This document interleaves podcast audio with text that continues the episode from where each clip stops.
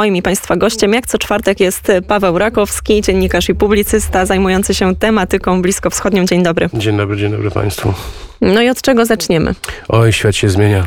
Świat się, bo, no, świat się mocno zmienia. Tak właściwie tyle się dzieje, że nie wiadomo od czego zacząć i na czym, się, i na czym to się wszystko skończy. Ponieważ tak się spotkaliśmy kilka dni temu, w sumie omawialiśmy pielgrzymkę Ojca Świętego do Iraku. No a tyle się dzieje, tyle się dzieje, że że od czego zaczynamy? No właśnie, może ja zaproponuję. Netanyahu miał odbyć e, bardzo ważną podróż do Emiratów Arabskich. E, okazało się, że do tej podróży nie dojdzie. Dlaczego? To znaczy tak, Netanyahu miał polecieć do Emiratów, spotkać się z Mohamedem ibn e, Zayedem, czyli następcą tronu emirackiego. Tam też miał dojść do spotkania z Mohamedem ibn Salmanem. To miało być na tyle przełomowe wydarzenie, że już nawet mówiono o tym, że to że na tym spotkaniu mogło dojść do sformalizowania traktatu pokojowego pomiędzy Izraelem i Arabią Saudyjską i co by ten cały, cały traktat miałby przybliżyć tak zwaną koncepcję bliskowschodniego NATO. Ale Netanyahu się nie udał do Emiratów Arabskich. Są dwie wersje. Jedna jest taka, że jako bardzo czuły, troskliwy mąż e, jego żona zachorowała i odbywa kurację w szpitalu. Natomiast e, mówi się o tym, że Jordania nie przypuściła, znaczy odmówiła transferu, przelotu, przelotu e, izraelskiego samolotu. Pikanterii jeszcze dodaje fakt, że Wczoraj miał, e, miał odwiedzić Jerozolimę, znaczy Harama Sharif, czyli wzgórze świątynne, które jest w, w administracji jordańskiej w Jerozolimie. Miał odwiedzić e, e następca tronu e, Hussein II. No i też się wycofał z, te, z, tej, z tej wizyty. E, jest to bardzo ważny, ważny i poważny komunikat. E, przy, to, to, tak właściwie no, to jest polityka na najwyższym e, poziomie. Przypominam o tym, że wszelkie knowania pomiędzy Mohamedem i Ben Salmanem a Benjaminem Netanyahu w obecnej konfiguracji politycznej po zmianie lokatora w Białym Domu, to są ludzie spaleni, których tak właściwie obecna administracja amerykańska chciałaby wyeliminować z polityki. Tak więc, tak więc e, to też pokazuje na to, że mm, e, można powiedzieć, że gra o tron albo nawet gra o trony się Blisko rozpoczęła. wschodnia gra o tron się rozpoczęła. Tak. No dobrze, ale jeszcze skupmy się na chwilę o tym planie utworzenia bliskowschodniego NATO. Jakbyś mógł trochę przybliżyć ten termin mm, i ogólnie jak ta cała układanka wygląda na Bliskim Wschodzie dziś? To znaczy koncepcja bliskowschodniego NATO, e, tutaj można powiedzieć, sceptycy by to, by to nazwali Wielkim Izraelem nawet, ongiś, ale, ale chodzi o to, że e, Arabia Saudyjska jest wielce e, zawiedzona Ameryką. To znaczy w chwili obecnej tak właściwie permanentnie lecą rakiety, lecą drony, lecą inne jakieś nieprzyjemne rzeczy z Jemenu. Arabia Saudyjska jest tak właściwie bezbronna, tak? I jest to i obecna administracja Joe Bidena tak właściwie się wydała wręcz, jest na otwartym konflikcie z Mohamedem ibn Salmanem, 35-letnim następcą tronu i tak właściwie szykuje się nam wielka redefinicja sojuszu, albo raczej układu. To znaczy e, Mohamed ibn Salman w swoim własnym interesie musi tak właściwie walczyć o, swo, o, o, o swoją pozycję, o swoją o ten. No i tak właściwie znalazł w tej sojusznika w Beniaminie, w Beniaminie Netanyahu i generalnie panowie chcą stworzyć układ sojuszy militarnych już tym razem, stricte militarnych, które by były wymierzone bezpośrednio w Turcję oraz, przepraszam, bezpośrednio w Iran oraz też pośrednio w Turcję. E, to tak właściwie miałoby się odbywać bez kurateli amerykańskiej, albo raczej bez jakiegoś nadzoru politycznego ze strony Stanów Zjednoczonych, które, które de facto e, coraz więcej się mówi o tym, że są mocno zniecierpliwione tym, jak sytuacja w Riyadzie wygląda, no i też przede wszystkim pamiętajmy o tym, że Tutaj nam chyba historia odpowie. Czy spór obecny amerykańsko-saudyjski to jest wynik e, tego, że ropa naftowa przestanie już być tak właściwie czymś istotnym i w ciągu najbliższych kilku lat stanie się to produkt taki jak każdy inny? Czy, e, czy raczej to chodzi o to, że e, elity amerykańskie, po, po, znaczy obecne elity prezydenckie w, w Białym Domu są tak zacietrzewione ideologiczne, że po prostu idą na otwarty konflikt ze strukturą, która jest e, od lat 40. XX wieku w wielkiej zażyłości i sojuszu bezpośrednim z, z Białym Domem. To jest, to, to jest bardzo ważna uwaga, no bo tak, popatrzmy sobie szerzej. Mamy reset amerykańsko-irański, który tak właściwie wygląda jak wygląda, raczej w ogóle nie wygląda, tak? Jest to jeden wielki chaos.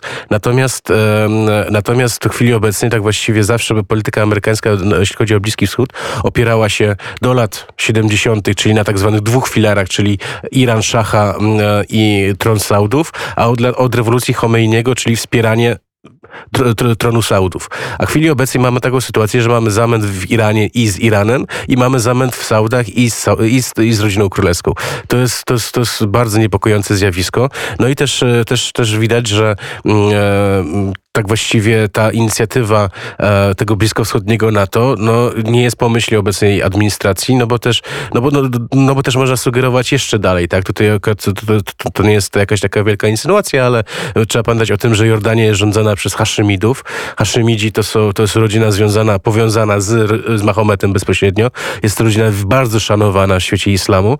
No, Saudowie nie są rodziną szanowaną w świecie islamu, nie mają swojego dziedzictwa um, jakiegoś znaczącego, no i tak, tak właściwie w latach, w 20, bodajże 1922 roku, nie, w 20 roku, e, Saudowie wypchnęli Haszymidów z Mekki i Medyny. Teraz pozostaje pytanie, a co jeśli Haszymidzi mogą wrócić tam? Wtedy oczywiście coś takiego jak projekt Arabia Saudyjska przestanie istnieć. Tak więc, tak więc no, mamy potężny galimatias, który, mm, który, który, który tak właściwie e, no, po dwóch miesiącach prezydentury Joe Bidena widzimy, że ta koncepcja wypalania wszystkiego, co e, Donald Trump osiągnął, jest dalej, dalej praktykowana. No i e, widzimy, że w, znaczy widzimy to, że akurat skutki tego mogą być po prostu opłakane. Ale w tej całej układance, jak mówimy o Bliskim Wschodzie, o dużych mocarstwach, to obok Ameryki, obok Turcji mamy też oczywiście Rosję. Teraz mamy wizytę szefa rosyjskiego MSZ Siergieja Ławrowa właśnie w Arabii Saudyjskiej. No i co z tą Rosją? Gdzie w tej układance można ją usadowić? Rosja tradycyjnie to jest naprawdę wielkie mistrzostwo, ponieważ e, tam, gdzie się kilku, kilka podmiotów bije, tam Rosjanie oczywiście wchodzą. Po pierwsze, Sergiej Ławrow tutaj nieprzypadkowo znalazł się w Arabii Saudyjskiej, no bo to jest naturalna reakcja na spór pomiędzy e, Riyadem i Waszyngtonem i, i należy też przypomnieć, że e, tak właściwie od, od, od wielu, wielu lat już, bo, już bywały takie sytuacje, kiedy to było napięcie pomiędzy Białym Domem a, a Domem Saudów, e, to oczywiście tutaj ktoś się kierował na Moskwę, tak? Tylko, że w chwili obecnej e, te napięcie jest z wielu powodów tak właściwie no, kwestią, kwestią, kwestią może mm, osobistą albo ideologiczną, a nie polityczną, to coś, co jest, coś, co jest w polityce bliskowschodniej bardzo niekonstruktywne. Ale, ale tak, Rosjanie tak właściwie oczywiście zaoferowali swoją pomoc, jak to i wsparcie, no bo, no bo też e, tutaj te relacje saudyjsko-rosyjskie od wielu, wielu dekad, no to przez, przez Związek, Związek Sowiecki był wrogiem Arabii Saudyjskiej, tak? Arabia Saudyjska stanowiła tą forpocztę amerykańską, która powstrzymywała e, szerzenie się komunizmu w świecie bliskowschodnim i świecie islamu. Tak więc, tak więc tutaj w chwili obecnej mamy taką sytuację, że mm, Rosjanie tak właściwie e, no, oferują swoje wsparcie. Tutaj oferują mediację, jeśli chodzi o kwestię Jemenu. Oferują, oferują oczywiście zawsze mediację, jeśli chodzi o kwestię irańską, która, która jest tak właściwie e, no, całkowicie rozgrzebana. No i też oferują oczywiście też wsparcie, jeśli chodzi o kwestię syryjską, ponieważ, e, ponieważ musimy, teraz jest taka propozycja, jeśli chodzi o e, ze, ze strony Kremla, że w tym roku mu, muszą być wybory w Syrii. Bashir al-Assad ze swoją piękną małżonką Asmą niestety zachorowali na koronawirusa. E, I e, tutaj pojawiła się propozycja, żeby do wyborów zrobić tak, tak, tak zwany rząd, rząd wojskowy. Żeby wojsko przyjęło władzę, które tym samym sposobem to będzie bardziej obiektywne z punktu widzenia opinii międzynarodowej e, te wybory prezydenckie, które muszą się odbyć. No i oczywiście Rosjanie tutaj proponują swoją pomoc, jak zawsze, tak? Czyli czy coś, co akurat jeśli chodzi o kwestię syryjską jest bardzo ważne, szczególnie dla saudyjskich interesów, z, z, z saudyjsko-emirackich, no bo musimy patrzeć, jeżeli, jeżeli chodzi o kwestię kwestię e, Morza Śródziemnego, to przede wszystkim patrzymy też jeszcze na Liban. W Libanie w chwili obecnej jest tak zwana Saura 2, czyli to, to co już kiedyś przeżyłem, zablokowane autostrady, e, jakieś demonstracje, no to jest, znaczy to jest zrozumiałe, lockdown się skończy, młodzież się musi wyszaleć. Ale chodzi o to, że e, może, znaczy może być znowu przegnany obecny premier Saad Hariri, no, który jest człowiekiem saudyjskim. A to oznacza to, że, to, że no, przy, przy, przy poprzednim, przy poprzednim poprzedniej rewolucji e, libańskiej Turcja była bardzo aktywna i e, w chwili obecnej też możemy e, tutaj widzieć, że Tur Turkom bardzo zależy na tym, żeby ten interes saudyjsko-emiracki, czyli wejście na Morze Śródziemne i rozpoczęcie wydobywanie gazu i przede wszystkim zysku, zyski z tego gazu są mocno nie na rękę. Tak więc to jest, to jest, to jest taka cała, cała ta płaszczyzna, która, która powoduje to, że w chwili obecnej tak właściwie no, jest, jest bardzo, jest, jest wielka gra, jeśli chodzi o mm, układ sił. E, no i co z tego wyniknie, to będziemy oczywiście obserwować. To będziemy obserwować i będziemy dla Państwa relacjonować na bieżąco. Na zakończenie kwestia szczepień i kwestia e, tego, jak Izrael z tymi szczepieniami sobie radzi. To jest trochę tak, że teraz oczy całego świata są skierowane właśnie w tamtą stronę. Nawet chyba są planowane jakieś wizyty, między innymi premier Czech w najbliższym czasie ma udać się z wizytą. Będzie rozmawiał z Benjaminem Netanyahu między innymi o leku, nad którym pracuje Izrael na koronawirusa, ale też o tym, jak się udało im tak szybko i sprawnie te szczepienia przeprowadzić.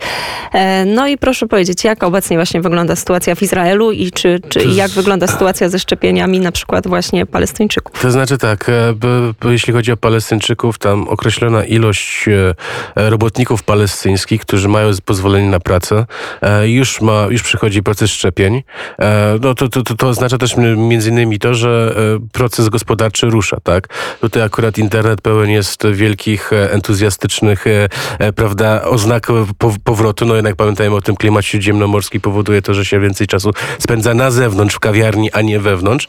No i teraz, teraz akurat właśnie e, tutaj Izraelczycy, którzy już mogą e, przystąpić do takich przyjemności, przy, przy, przystępują. Oczywiście Izrael jest pewnego rodzaju o, przykładem, jak i też e, modelem, modelem na pewnego rodzaju metodologię. Czy ona będzie skuteczna, to dopiero może nam odpowiedzieć na, na najbliższa przyszłość, tak? No bo e, pamiętajmy też o tym, że w, jest tak właściwie wiele, wiele kontrowersji odnośnie, odnośnie tego, czy przypadkiem ostatnie święto Purim, które było, było całkiem nie, niedawno, nie przyniesie nowych zakażeń, czy, e, czy tutaj akurat kwestia, e, kwestia oczywiście to jest, to jest kwestia polityki, no bo w przyszłym tygodniu, tak, 23 marca będą wybory. I oczywiście Netanyahu też tutaj wszystko czyni, żeby, żeby, żeby te wybory wygrać, e, co, z, co z, z, jego punktu widzenia całkowicie zrozumiałe, no bo jeżeli on tych wyborów nie wygra, to, no to pójdzie tak. do więzienia, ale też chodzi o to, bo, to, bo też chodzi o też, też jeżeli, jeżeli mamy minutkę, to jest bardzo ważny wątek, mianowicie Chyba dwa tygodnie temu mówiłem o Syrii. I teraz okazuje się, że Netanyahu naprawdę gra ostro. Mianowicie e, Netanyahu, tak właściwie on chce wygrać te wybory, ale on chce w końcu sformować jakąś przewagę. Ponieważ do tej pory było tak, że musiał się męczyć z tym Benny Gantzem, czy, czy, czy Jairem, czy, czy, czy ludźmi, ludźmi, których e, Netanyahu tak właściwie nie szanuje i, i to nie są jednak postacie pierwszego, pierwszego rzędu. I mówi się o tym, że po, też poprzez Rosję e, Netanyahu tak właściwie szuka zwłok Eliego Kohena, czyli e, słynnego szpiega izraelskiego, który jako Kemal Amin Taabet e, w latach 60. omal nie został ministrem spraw, e, ministrem obrony syryjskim. To jest słynna historia, o tym jest serial na Netflixie. Tak więc, tak więc, tak więc to jest, jeżeli by się Netanyahu to udało do wyborów, to można powiedzieć, że akurat by wygrał wybory z wielką, z wielką zdecydowaną przewagą, z tego względu chociażby, że to by było, to, to, by, to by najlepiej tak właśnie przekonało nieprzekonanych, no i to jest, to jest bardzo ważna kwestia, no bo jak już kilka razy mówiłem, mówiłem, w Izraelu bardzo ważne jest to, żeby żołnierze, czy też szpiedzy, czy też w ogóle Żydzi wracali z terytorium wroga, tak? Więc to, to, to jest no domena polityczna. Też często tutaj podnosimy i mówimy o tym, że nie chcę, żeby to teraz tak zabrzmiało źle albo bardzo banalnie, ale że Żydzi liczą pieniądze, to jest dla nich ważne. Tutaj mamy Netanyahu i te zarzuty, no, które są zarzuca, za, zarzutami stricte korupcyjnymi. Tak, ale, to tak ale łatwo też, będzie mu wybaczone. Z, z, drugiej, z drugiej strony ja też ja ostatnio sobie myślałem na tym, bo ja tak porównuję często Izrael do Libanu. No bo to jest akurat, e, te dwa kraje są mi dość dobrze znane. No i na przykład e, to nie jest pierwszy premier izraelski, któremu grozi e, więzienie, tak? Przecież w, w, jego poprzednik Ehud Olmert siedział w więzieniu, tak? E, prezydent izraelski Moshe Kacaw siedział w więzieniu. E, tak właściwie poprzedni, wielu poprzedników miało zarzuty i, i nawet syn e, Ariela Sharona siedział w więzieniu. Tak więc, tak więc tutaj izraelska elita się tak właściwie nie, nie ma oporu przed oczyszczaniem. Niemniej chodzi o to, że e, Izrael tak samo jak Liban tam, wpływ, tam wpływają, znaczy do Libanu już nie, ale e, do Izraela tak, tak właściwie wpływają amerykańskie dotacje plus miliardy dolarów niekontrolowanych ze, ze świata żydowskiego. I chodzi o to, że oni dobrze kradną, no prokuratura twierdzi, że kradną, ale kradną na tyle, że jeszcze to zostaje. Natomiast jeśli chodzi o świat arabski, tam niestety jest inaczej. I na przykład w Libanie, tak właśnie Libańczycy mówią, że od 89 roku zniknęło 700 miliardów dolarów, tak? I kradli wszyscy. Chrześcijanie, muzułmanie, druzowie. To, to, to, I nic nie zostało dla, nazwijmy to, przestrzeni państwowej, przestrzeni publicznej. Tak więc to jest, to jest pewnego rodzaju różnica, którą, którą też trzeba docenić Benjamina Netanyahu, że jednak, jednak zna pewnego rodzaju umiar. Powiedział Paweł Rakowski, dziennikarz i publicysta, ekspert do spraw bliskowschodnich. Bardzo serdecznie dziękuję.